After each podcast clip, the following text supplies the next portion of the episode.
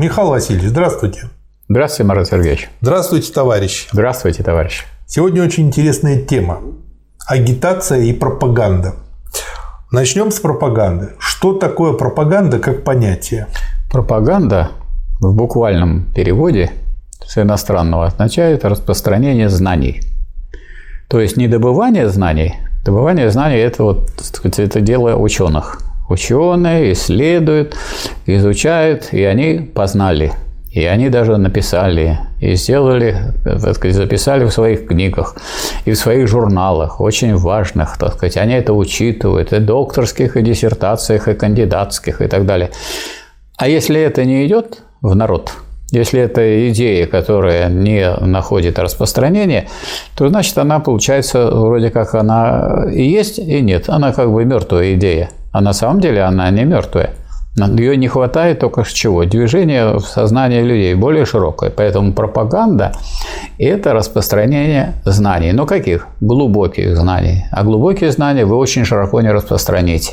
Поэтому, когда говорят о пропаганде, в отличие от агитации, а о ней будет речь впереди, э, когда говорят о пропаганде, то имеет в виду распространение глубоких и серьезных знаний достаточно широкому, а можно сказать, достаточно узкому кругу лиц. Почему? Желательно бы широкому, но получается не очень широкий, потому что, как вы понимаете, глубокие истины не так-то легко распространить. Это требует большой умственной работы, и не только со стороны того, кто распространяет, но и со стороны тех, кто хочет эти истины постичь.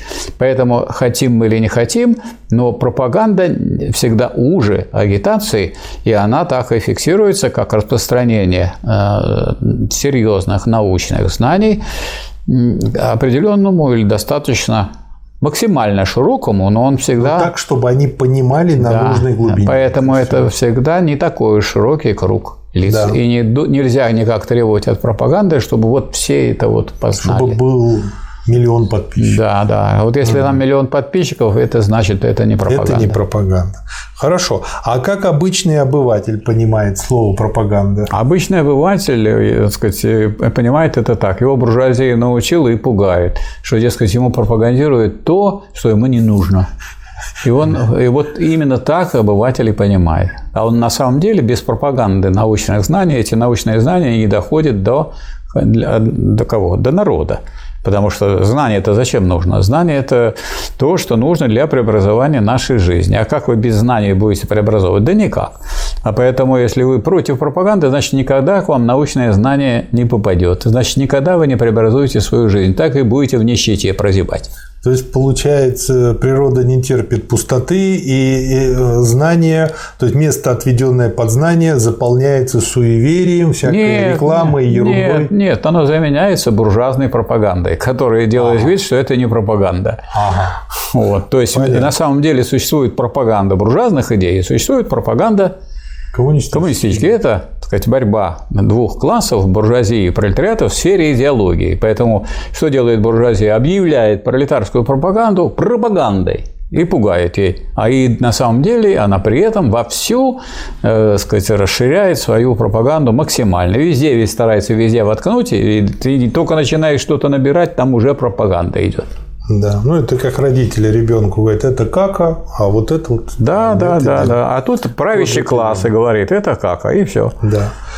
А, тогда э, кого мы назовем пропагандистом? А пропагандистом мы называем таких э, достаточно высокообразованных людей, которые способны не только сами усвоить, но и объяснить вот глубину этой самой теории другим людям. Это, так сказать, тоже должен для этого иметь талант.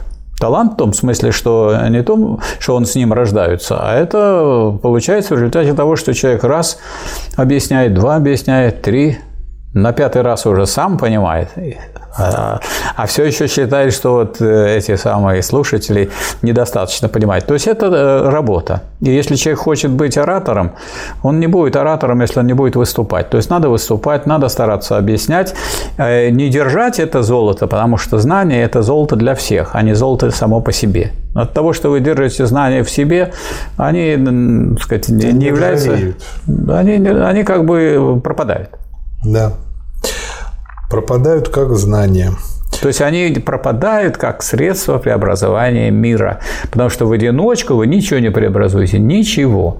Поэтому даже вы очень много знаете, вы прочитали и Маркса, и Энгельса, и Ленина, и, так, и Сталина, и так далее, вот, и вы все просмотрели наши все ролики. Но если это вы держите в себе и не пытаетесь понести дальше, то есть не, сказать, некую, не строите некую систему распространения знаний, то тогда вы э, не создаете условия для преобразования нашей жизни.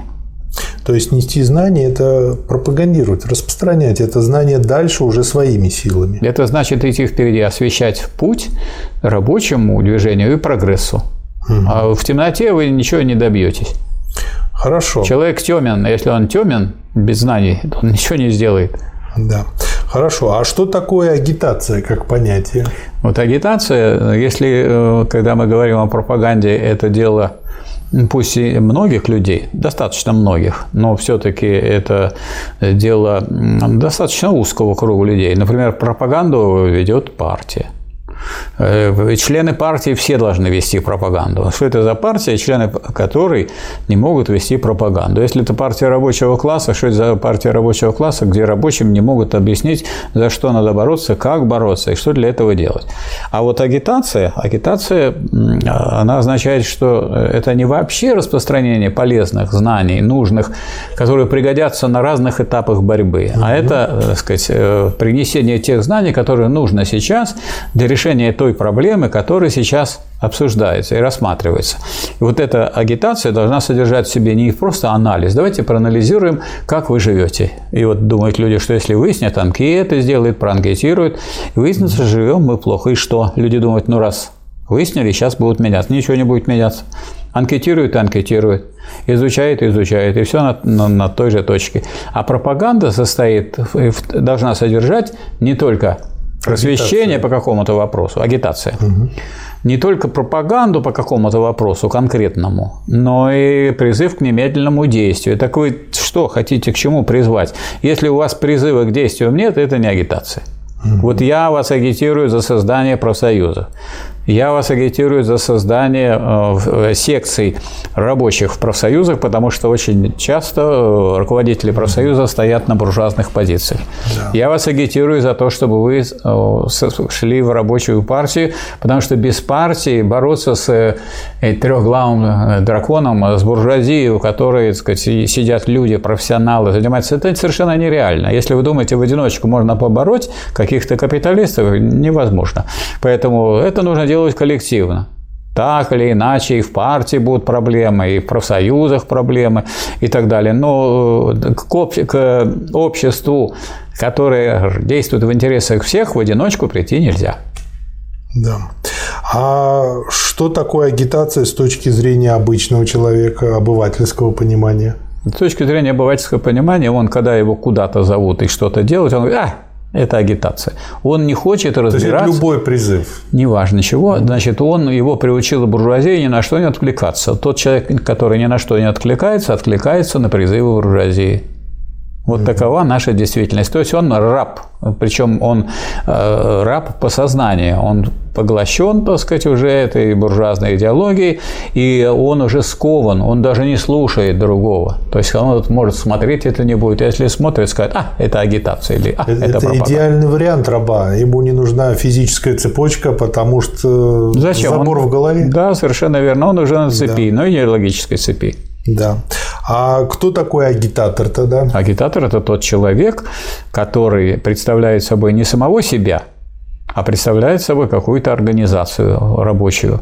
Потому что если он э, представляет какую-то организацию не непосредственно рабочую, а действующую в интересах рабочего класса, то есть он представляет или профсоюз, или партию представляет, или он представляет какое-то учебное, может быть, заведение, которое так сказать, широко распространяет знания, но не для того, чтобы люди бездействовали, а для того, чтобы они действовали.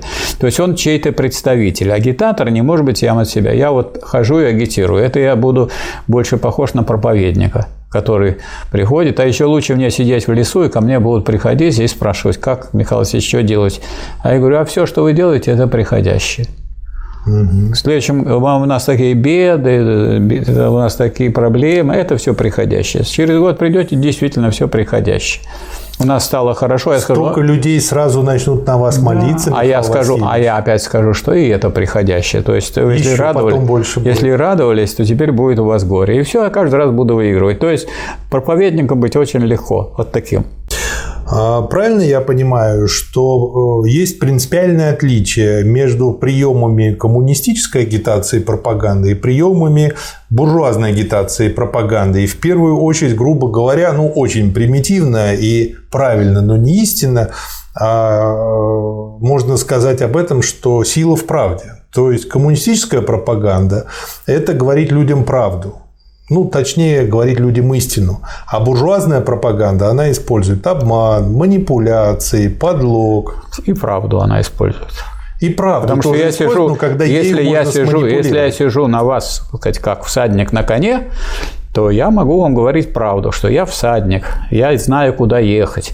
И мне будет хорошо, и вас на луг отпущу, и вы будете там овес съесть угу. и так далее. То есть с правдой далеко не уедешь, потому что правда односторонняя. Я теперь понял, почему всех к сое приучают. Соевое мясо, ну, соевое молоко, это, полезно, это чтобы, это а потом уже на, на овес перейдем. Да, да, это все полезно. То есть с правдой далеко не уедешь. То есть мы все-таки должны понимать, хоть тот, кто немножко вкусил диалектики, должны понимать, что мы должны не односторонне односторонние знания иметь, которые являются правдой. Вот правда, что мы после того, как закончим это, перейдем к другим делам. Там много этих правд всяких. Правда, что как бы вы ни одевались, а вы все равно человек, каждый человек есть животное, ему нужно кушать, можно в туалет сходить и так далее. Это все правда. То есть можно такую правду нагородить, что вы забьете, так сказать, все время. Поэтому речь идет об истине. А вот истину добыть трудно, и распространять трудно, и, при... и усваивать ее трудно. Вот что дело, в чем дело. Поэтому вот к чему мы должны стремиться к истине. Угу. Понял. Хорошо. А, очень часто слушатели курса а, задают следующий вопрос. Прекрасно, очень хороший урок, хорошее задание, но мы не ощущаем а, в себе потенциала начать агитацию или пропаганду прямо сейчас, потому что мы еще не вполне усвоили все знания а, и так далее и тому подобное. Можем ошибиться, можем сказать не то, ляпнуть какую-то глупость. И в связи с этим, собственно говоря, и возникла вот у меня с некоторыми слушателями дискуссия на эту тему, и, и возникла идея записать этот урок. И в связи с этим э, несколько следующих вопросов. Почему, поймете, э, если я чем-то не овладел вполне, но хочу этим овладеть и не хочу откладывать в долгий ящик пропаганду того знания, которым я овладеваю, я ведь могу использовать очень хороший прием, который э, сформулировать можно следующим образом. Хочешь научиться – научи других – вот вы часто цитируете известный анекдот про профессора, что вот я уже им пятый раз сказал, уже сам понял, они до сих пор не поняли. Да, То плохие есть, попали студенты. Когда кому-то объясняешь, пускай даже поначалу не очень верно объясняешь, но ты при этом как бы об этих людей сам учишься, сам думаешь и сам тоже развиваешься. И уже там на 55-м объяснении уже разберешься в этом вопросе вполне вместе с тобой начнут разбираться и другие люди. Вот. С другой стороны, есть противоположная фраза, что нельзя научить, но можно научиться. То есть получается, что когда другие люди учатся сами, то их можно научить. Их можно научить. И как бы встречное движение образуется. Да. И по этой причине Получается, что для того, чтобы учиться лучше всего на курсе коммунизма, имеет смысл либо создать свой кружок, либо примкнуть к имеющемуся, либо просто найти одного, двух, трех товарищей и с ними, кому эта тема интересна, обсуждать это все и вот так вот выступать то в роли ученика, то в роли учителя, меняться этими ролями и не бояться ошибок. Э, всякая учеба, она предполагает ошибки. Если вы думаете, есть какие-то люди, которые не ошибаются, но таких просто нет. Но э, таким общественным делам можно э, научиться только если вы вступаете в общественную деятельность, то есть либо в пропагандистскую, либо организационно там в профсоюз, либо в партию, либо кружок вы организовываете. Это, так сказать, ваше дело. То вы сами можете выбрать для себя то, что вам по душе. Потому что если вам не по душе, так сами понимаете, ничего хорошего из этого не выйдет. Правильно я понял, что получается пропаганда и обучение – а, они идут проще, легче, естественнее, быстрее, эффективнее, если это делать сообща. Дело том, Если что... не сидеть одному, изучать Ленина, Дело... там, даже да. все тома читать, а обсуждать это с одним, двумя, тремя товарищами. Да, вам же нужно не мертвое знание. То есть вы должны войти в, в, куда, в такой общественный процесс, в, в идеологическую сферу. А если вы в ней сидите, и вы в нее не попали, а как вы можете научиться, если еще не, на, не нашли ни одного человека, который научился плавать на берегу? Да, такой пловец теоретик. Не нашли. То есть, если вы хотите чему-то научиться, научиться плавать, надо плавать. Еще ни один человек не научился плавать и на берегу. И посоветоваться с другим, кто это умеет делать. Да, конечно. Но, совет... но если вы будете советоваться, сообща... но если вы советуетесь, остаетесь на берегу, никогда вы не научитесь плавать. Да. По аналогии получается, как с пропагандой, то же самое и с агитацией. С агитацией, есть... э, сказать, э, не совсем. С агитацией угу. больше требований. Вы не можете агитировать. Агитатор-одиночка – это какая-то глупость. Вы агитировать можете за какие-то действия, за которым, за которым стоит какая-то организация. Профсоюз, партия. Профсоюз, партия. Ну, кружок – это, так сказать, не такая организация для да. действия. Это для выяснения вопроса самому себе. Еще какое-то объединение. Опять фонд рабочей академии. Вы, например, задачи фонда рабочей академии знаете, разделяете.